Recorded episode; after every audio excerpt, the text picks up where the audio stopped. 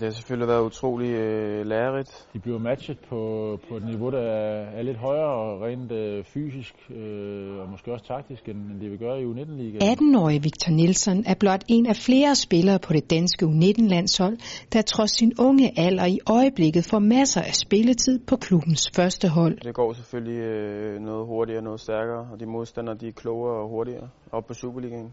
Øh, så det har helt klart været et, øh, et skridt i den rigtige retning for mig. Det øger hans niveau, øh, og det niveau kan han tage med ind og øh, bidrage med på holdet. Og hvad er det så, den 18-årige midtbanespiller kan bidrage med, både på klub og landshold? Fysik og ansvar. Øhm, og nogle gode, altså jeg, det er klart, at jeg ikke er sådan en spilletype, som, øh, som, som øh, afdribler tre mand og sparker den op i, i, i krogen. Men, øh, men jeg, jeg skal ligge og fordele spillet, og så vinde mine dueller øhm, og så tage noget ansvar.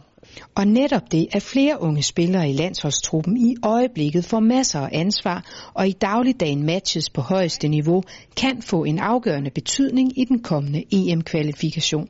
Så hvis de kan spille fra start i første division, måske endda i Superligaen, så er det en, en styrke for vores hold, det er ingen tvivl om. Det giver noget, noget hår på brystet, det giver også noget, noget erfaring, øh, som vi ja, nok, eller ikke nok, men som, som du selv sagde, vi skal spille mod nogle svære modstandere. Øh, men vi håber og tror selvfølgelig også på, at vi, at vi kan, kan gå videre, selvom det er en, en uh, forholdsvis svær pulje. En svær pulje, hvor Danmark møder Bulgarien, Rusland og Portugal.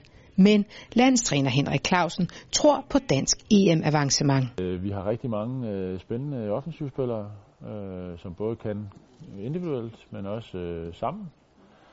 Og så kan man sige, det, det jeg håber på, det er jo, at vi kan leve op til det niveau, vi viste, øh, da vi spillede mod Schweiz i, i sidste måned. Det går desværre ikke af sig selv, men kan vi bruge det som et bundniveau, og også være gode i den defensive del af spillet, øh, hvor vi før har haft lidt problemer, så, øh, så, er der sådan, så har jeg et fornuftigt håb om, at vi får gode resultater.